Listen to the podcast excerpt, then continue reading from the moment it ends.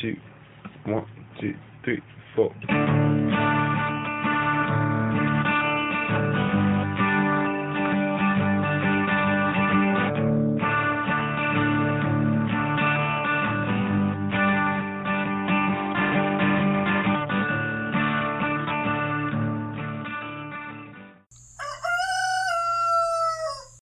Hey y'all, this is Seba, the Southern Fried Witch, and I've been away for a really long time.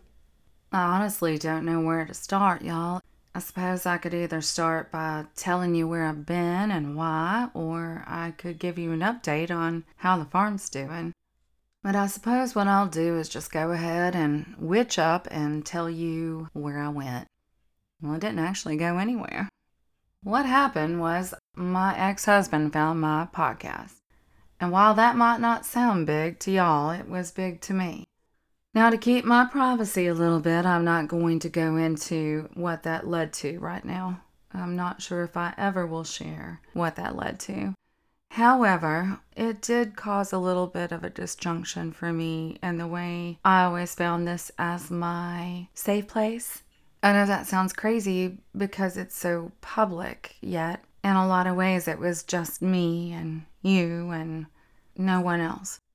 And because I go by a pseudonym, I really didn't think I was going to get that found out that quick. But I did. And that led to me wanting to go back into hiding for a little while. And I'm really sorry about that. I received a lot of emails about this, and I thank you so much for all of the people who reached out and wanted to know where I went and whether or not I was okay. I am okay. I just needed to be private for a while. And that sometimes is just critical for a Southern witch. You know, I recently did an interview with that Witch Life podcast, and I just love those girls. Shout out, girls and they are amazing. The question they wanted to ask me and the topic at hand was all about being a witch in the closet. They had done, uh, I think, an episode right before that on being one that's more public. And I had an opportunity to speak to what it's like for me. And I go over all of these, I think, risk factors and things that I guess a lot of people won't think about if they live in a place that's more accepting, but I've been outed more than one or two times in my life. And just so y'all know, that's one of the worst things I feel like a witch can do to another witch, but it happens in other circles as well. We have the right to want to keep that to ourselves. We have the right to keep that private. And we deserve our coming out day if we want to have it and we deserve for that day to be on our own terms. I am continually battling with that outing, which is really too bad because that is one of the things that keeps me in the closet. But if you want to hear about that, go to That Witch Life podcast. It was done, I think, two weeks ago as of this recording, and they are wonderful. I highly suggest you follow them. And just while we're on the subject, I was also interviewed by the Science Witch podcast, and that is a wonderful one too. You've got to give that a shot. We all know that science is connected to the craft, and this lovely lady and her friends are doing a great job. So check out those two podcasts. But I have been active because I've been interviewed. I did promise uh, the girls over there at that Witch Life podcast that if this went well, I would come back home, I almost said, and I reckon in a lot of ways it is coming home. And it went really well. So it I want to say it's not without trepidation that I'm making this podcast today. I'm out of the practice of it, number one. Um, making a podcast isn't easy, and I'm not a professional at all, never tried to be.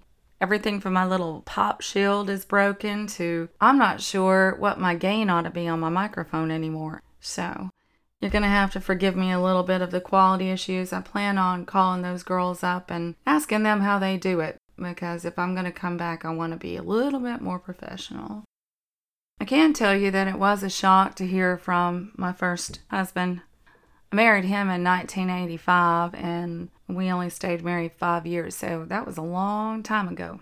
And it was an abusive relationship. So I guess hearing from him I was finally ready here at 55 to, I reckon, accept an apology. And I know that that is a strange thing to say. And I don't advocate that everyone do what I do. I think it's very significant to each person who goes through any abuse, no matter who you are. And it all has to do with your health and your trauma and what you feel ready to do or not do. So for me, I was ready to hear the apology and I was ready to heal. I was able to do a lot of that work after all these years. So that was my journey. However, it did throw me for a loop to hear his voice after, I guess, 30 something years. So that was, that's, you know, enough for me to kind of get thrown back. And these are the risks you run anywhere with a podcast. You can have an old enemy or someone who wasn't very fond of you find out what you're doing and give you a hard time.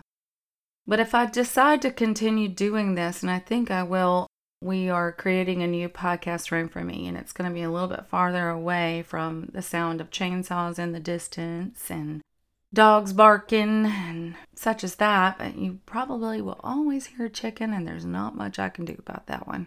So, this is my tentative barbaric yelp going back across the airwaves, and I'm not sure where it will lead. Let's find out together.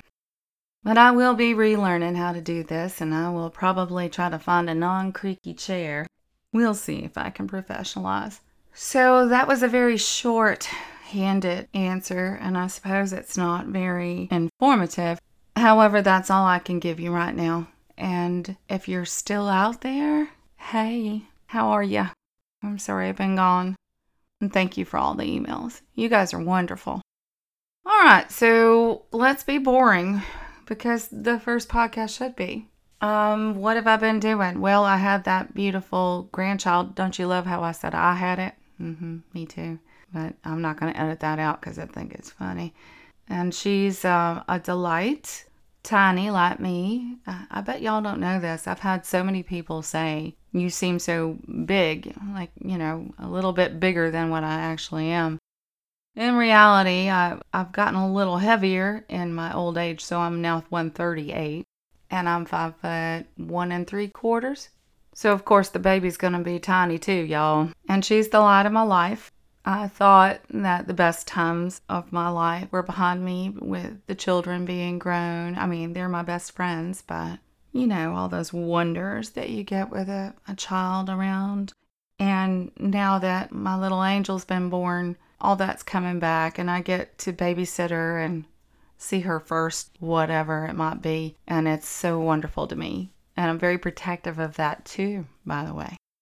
Anyway, she's 14 months old or so right now and um, just taking her first steps. And that's a big part of my world nowadays.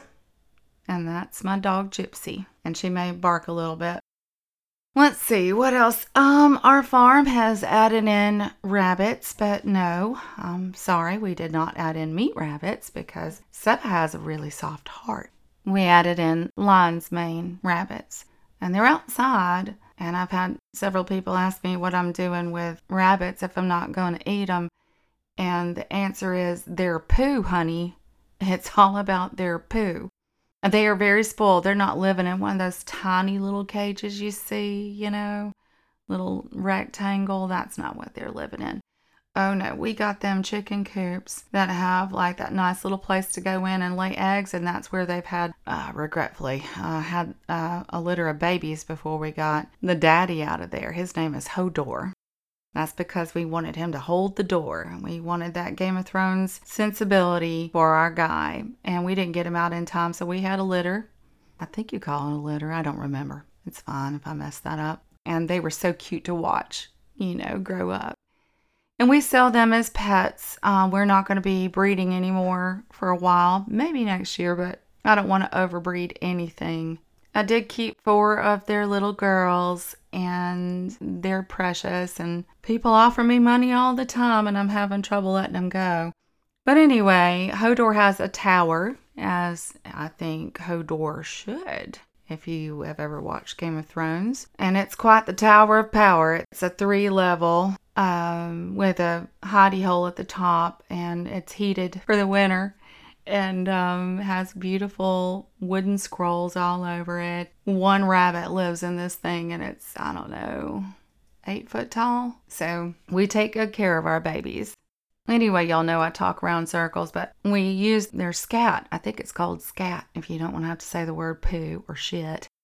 Once a week, we have a good pile underneath that open hardware mesh bottom. And that pile has organic alfalfa hay in it because that's what they eat.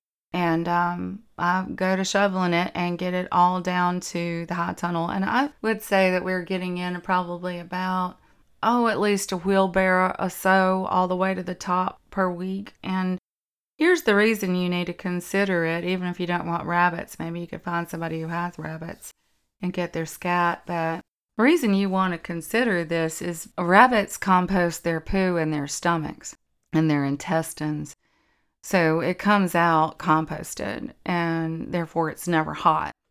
That means you can put it directly on a plant. Honey Bunny, you can put that right into your planter if you're doing something small. It's not going to hurt anything. It's wonderful. So they're really just here on the property for their poo, and I'm giving them their best life at least the best one I can give them and assure they're not going to get killed. I've even got them a little playpen so that in the spring they can be out on the grass and not get eat up by a hawk or something. So we did do that. And then we introduced mushrooms to our farm, and mushrooms have become a very big thing on the farm. It was an accident. I didn't realize I was good at mushrooming. I had no idea. And all started with um, little bit of substrate that somebody was throwing away. And then I went wild, y'all. And it's just built and built and kind of getting to the place where we're thinking about if we could get the money together, thinking about actually building a mushroom house outside. My adoptive daughter bought me a boom room, which is like a, I think the other word is Martha tent. And that, that'll be inside with proper ventilation. It's very small, but it can do a lot of work but we're seeing the writing on the wall, and this is a prolific business, easy to do, and fits right in with our organic lifestyle and also offers a source of food, a little protein, that kind of thing. So that's on the horizon if we can get that money together. Maybe a GoFundMe, I don't know, but we don't have the kind of money to kind of throw together a whole building, you know. Most of my witch friends don't have money like that. We focus so much on other things than material goods, but hopefully I can get that going. Because if I can, I intend fully to quit my job. I am exhausted as a professor. You know, I'm a professor it's a good gig, but it's it's wearing me out. It's adjunct work, and the place I work accepts different faiths, and they fully know what I am. And you know, my holidays are recognized. It's nice to not be afraid to lose your job, but it's also mind numbing, and it's not in person. And so I kind of just I want to be the grandma I am and grow things and be a witch and make things and write things and I don't know if that makes any sense, but I do think we are nice to ourselves a lot, and I want to be nice to myself. And I think I have earned the right to retire with a different business. So that's what I'm working on, and I'm working on it magically and spiritually and kind of following spirit on the whole thing.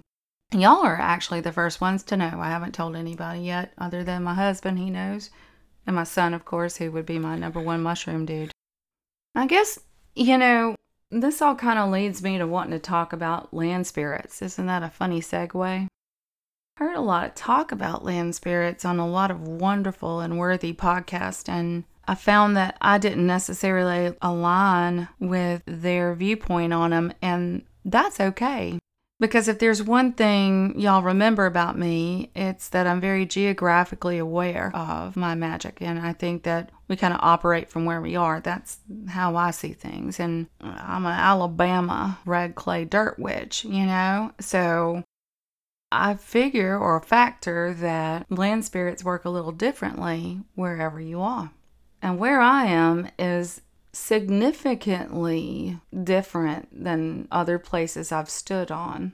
And when we first bought this place all those years ago, I could feel the difference where I could feel the water spirits definitely as one thing, and the tree spirits definitely as another, and the living soil and all the things. And everything was very, I guess, separated. It also been treated very badly.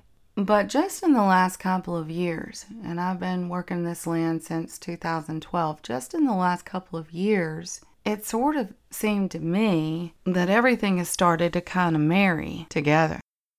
You know, recently I was interviewing my friend Jamie Oates from Farmscape Solutions, and she's just a wonderful, wonderful human being. And she was teaching me about this word she learned, holon, um, which is just this wonderful concept of a certain place and all of the living things and all of the living organic beings there become this whole working unit. And I suppose that that can happen anywhere, but I kind of factor that's what's happened here. I no longer can really determine the dividing line between me and my trees and the squirrels and the turtles and the lizards and snakes. And I mean, everything has sort of just become this whole beautiful, working, breathing, tiny farm. I love it so much. It is definitely unique. When I have folks come out here, some of them call this place their happy place. And I could totally see that because it's just so peaceful. But it's unique. It's unlike any other place I've ever been. And I know I'm part of that now. Definitely gonna die here, you know, as long as I'm not on vacation when I pass. And, well, it's something else you know, we got CNG certified, and that means that we had to consider everything on our land. It was, I think, way more intense than just becoming organically certified because we had to consider everything from runoff to was there plastic in the driveway? Was there bleach on the property, even on the household part of the property? Our processes have to be, uh, you know, at a certain level We've gone completely no till. Just the entirety of it had to be this sort of closed loop of care for our property before we could get certified that way. And it wasn't hard. Honestly, didn't have to do a lot of work. Um, when the certification agent came out, there wasn't a lot for me to do. It had already been done. And that's what I find really cool about this is I was already living as a witch.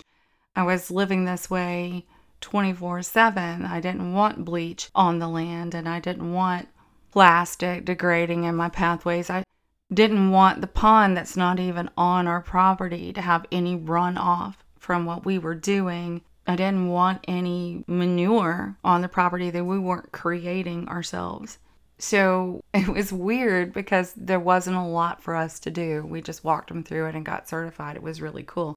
And the process was extensive, but we already had it all in place. And I think somewhere along the way in the last few years, working that way with the land and just caring about all of it, you know, not removing the rat snakes and not chopping up all the leaves in the fall, assuring there was some place for all those wonderful things to live the bees and the frogs and the turtles, and just taking such good care of everything it just seems to me that my land spirits and I got closer by default. I know, right? That wasn't this big ritual. We didn't go out there and dedicate anything to anyone. We just gave our lives to it.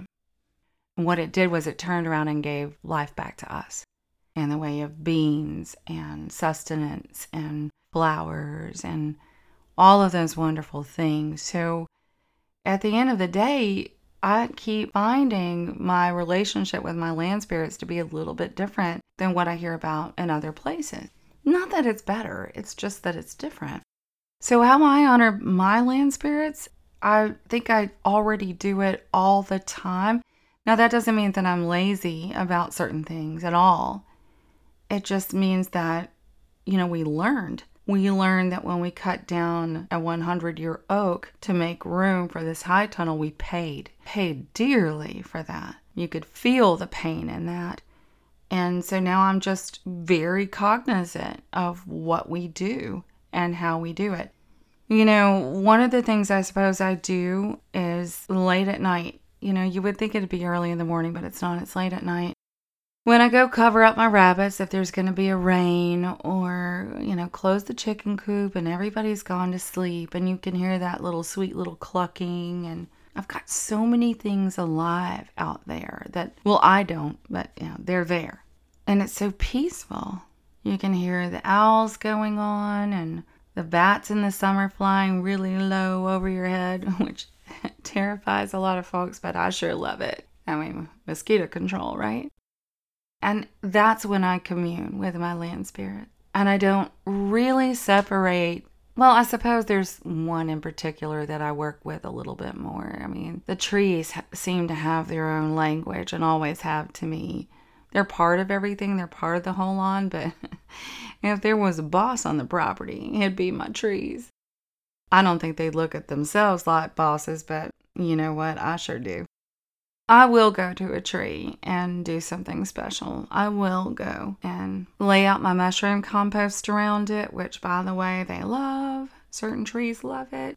Giving them food and beautiful mycelium to help their roots. And I do take care of them in that way because they take such wonderful, wonderful care of me. But now at the same time, I reckon that not everybody has that, right? So I was asked what to do if they didn't have something like that, if they lived in an apartment or they were renting a house somewhere or whatever it may be. And I still think you can do that kind of communal work with the trees and with the land and the other spirits that are there. I mean, we have to remember someone lived there hundreds of years ago, thousands of years ago sometimes, and most times actually. So there are other spirits there than just that tree. And I, I, suppose my answer is always just a little too simple because in the world of witchcraft, we look for the fanciful, don't we? We look for the sparkles, and everybody loves a good ritual, and I sure don't disparage you that, not one bit. I do too, but the answer is always so simple. It's just to go stand with them. It's to go stand with them and hold space with them and honor them and thank them, to be respectful and for crying out loud, don't litter.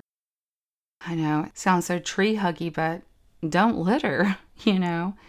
Be concerned about where you're placing things and care a little bit about the tree litter. If you don't have to get rid of it, please leave it because it's going to protect so many wonderful things. The trees know who they're protecting. It's why they're the boss, right? They're protecting all kinds of life forms. And so, if there's any way you can get away with leaving the leaves on the ground, do it. And sometimes it's, you know, it's anything from singing a song or just acknowledging it. You don't even have to open your mouth. You know, recently I was doing an honoring of my ancestors, and I never forget. And I wonder, at some witches that do, I wonder if they haven't thought of it. But I never forget to honor the ancestors of the land first. I can't just be calling in my ancestors all willy nilly and, and basically inviting them to a party where nobody knows them. It doesn't work that way. You got to set up that, to me, you got to set that up early and make sure that that is something that can be accepted, will be accepted, and will be honored. That, hey, my ancestors are not necessarily from this piece of ground. They are from this land, but not from this land. Do you know what I'm saying? So I always honor the ancestors of where I stand. All the dead that have come before me, but also all the life and the memories and the natural magic of where I am before I would call in my own personal ancestors to stand with me. Anyway, silly little thought I've had. I don't know if you've ever thought about it, but I think about it quite a lot. You know, I think it's kind of silly how we think we have to mark the earth so it will remember our names.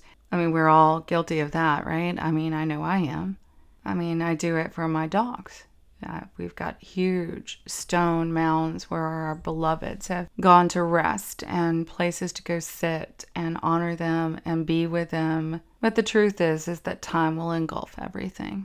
And I think what we really leave behind is this adding to the magic of a place, adding to the magic of a land, or even adding to the magic of a human spirit.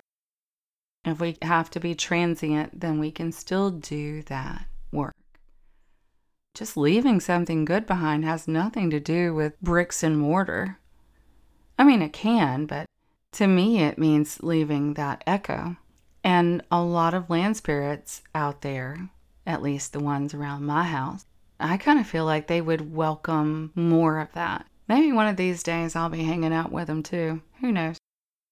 I guess I kind of feel like that whole you build it and they will come concept is really westernized crap.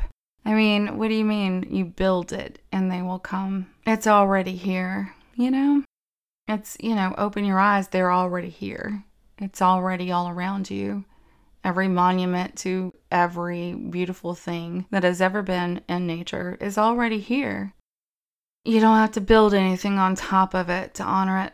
And I think animals and little children get that better than anybody, y'all. I mean, you see a baby reach her little hand out to this huge cedar that we have in our yard, and the look on her face of complete and utter joy the way she's transported, and the way she's touching it as if she is saying hello to it. That's honoring. I had a cat for a long time who would go and stand with me in the morning and just close his eyes but lift his head to the sun. And it, I swear it looked like he was praying, y'all. for a witch cat, that was pretty significant. And, you know, these other beings, they know how to commune. They know how to get in touch. They know how to say hi to land spirits. They know how to be part of their natural environment. And we have lost a lot of that. We really have. Because at the end of the day, I do have an altar outside. I have a beautiful altar outside. But at the end of the day, an altar could literally be a fallen pine tree in my hands. And there it is. Altar's up. So I guess I could go a little longer in that and think that through a little bit further, but those are my thoughts on land spirits. And I've heard some more professional and wonderful stuff out there, but sort of a layman's idea is what I've tried to share with you. I mean, I've seen folks leave glitter on the ground, and I've seen folks bring plastic to lay on an altar in the woods. And I don't know, y'all reckon that they're happy with that? I, I don't know about that.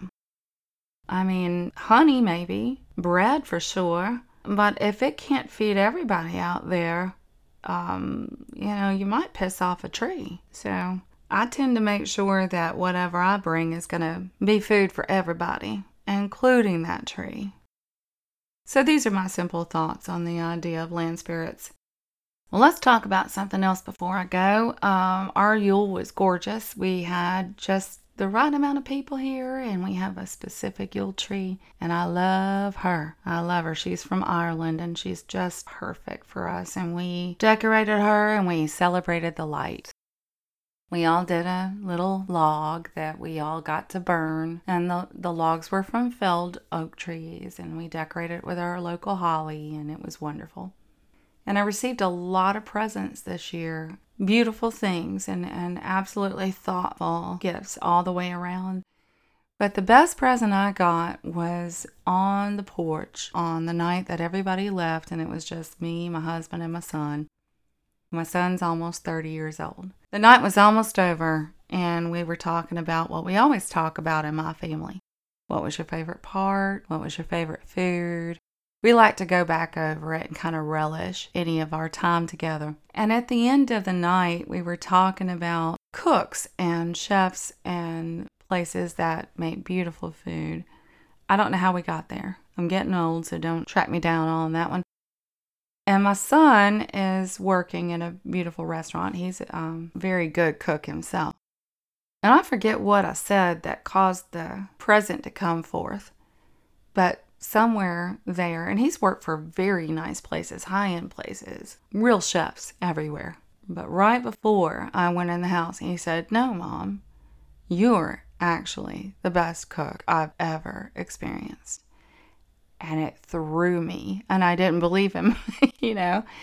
And I said, No, come on. He's like, No, mom, listen, they can't touch you. Whatever it is you do to food, it's wonderful. I almost cried I think I did cry a little bit. Okay. It was the best present I think I've ever gotten in my life. At Christmas, anyhow. Or, no, it was Christmas. We're horribly weak about that because we love the magic part of it. We love that magic. You know, elves, come on, guys, right? Lighting up trees. It was all part of the original Yule. Well, maybe not all, but it was close. And that extended holiday, we're all about it. We may not celebrate it the way my southern brethren do, but we sure do have a great time with peppermint canes and stockings left out for Santa and all that. So we had a great time with the whole holiday. But that was my best present. That and the fact that no matter how old my sons get, I can still see it in their eyes the belief in magic on that night. Many, many moons ago, I was a teacher at a very major institution and I ended up being the frat mother. I don't know if y'all know what those are. I know it seems horribly antithetical to everything I am, but I was able to really work with that frat. Because of me, they ended up letting in a beautiful young gay man and changed everything about that fraternity. So, yeah, I mean, I get it. It's kind of gross, but at the same time, that was the work I did. I tried to change their minds about things. And anyhow, um, I loved them so much. And one night I came home from giving a late final, and it was Christmas. And my little friend over there at the fraternity was the president, and he had had all of the boys come out there and light up my entire house before I got home for Christmas. And then um, they also did the whole little stamp on the roof to make it sound like reindeer were going over our house. I absolutely love that. I love the idea that there is magic and we can still believe in it no matter what. And so, you know what? I don't throw Christmas out altogether. Mm-mm. No, there's a lot I can steal away from that holiday and make all for us. But I also know that this is a really hard time for a lot of people. It was a really hard time for me. My blood family has disowned me, so I spent a lot of time thinking about holidays gone by and what it used to be like and memories, some of them good, some of them not so good. But at the end of the day, I lay it down. I lay it down by Yule if possible. I try anyway, because the light is coming back. And I don't have a lot of time on the earth. I don't think anybody really does. It goes so fast, doesn't it? And while I've got those painful memories, what was important to me was holding on to anything good, anything that could still be positive in my life. And what's funny about that moment was uh, you were there. I was sitting outside and everyone had gone in, and we'd had an unlikely weather pattern hit Alabama. It's been horribly warm.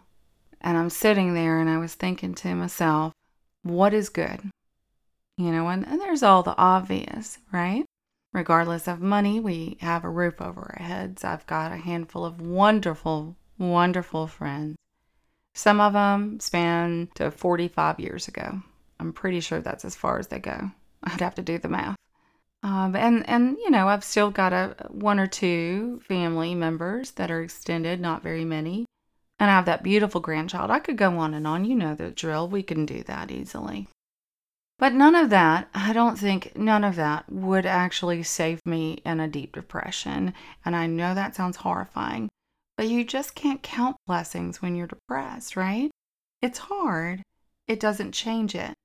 What helped me was finding hope, looking out at the future, even if it were only a month or two in advance, and saying, is there anything to look forward to? Now, that's really hard to do because if there's not, you got to kind of try to create it, and that's not always easy. But when I was sitting there counting and thinking and trying to find something other than my other writing I do underneath my government name, really the thing that kept popping up that gave me kind of that spark of excitement for the future, uh, it was you. Was getting back on here and um, sending that barbaric yawp across the rooftops and not being so alone as a witch in the state of Alabama. It was you, wherever you are, whoever is listening, and you write to me sometimes. and I don't feel so alone. So thank you for that. Thank you for the Christmas present. Thank you for the Yule present. I felt that present, and um, my present to you is not as good. it's not It's me talking about growing plants and chickens and whatever little witchcraft thing I've got going on at the time and thoughts about life, and that's all I can give you. But here it is. And thank you for still being there.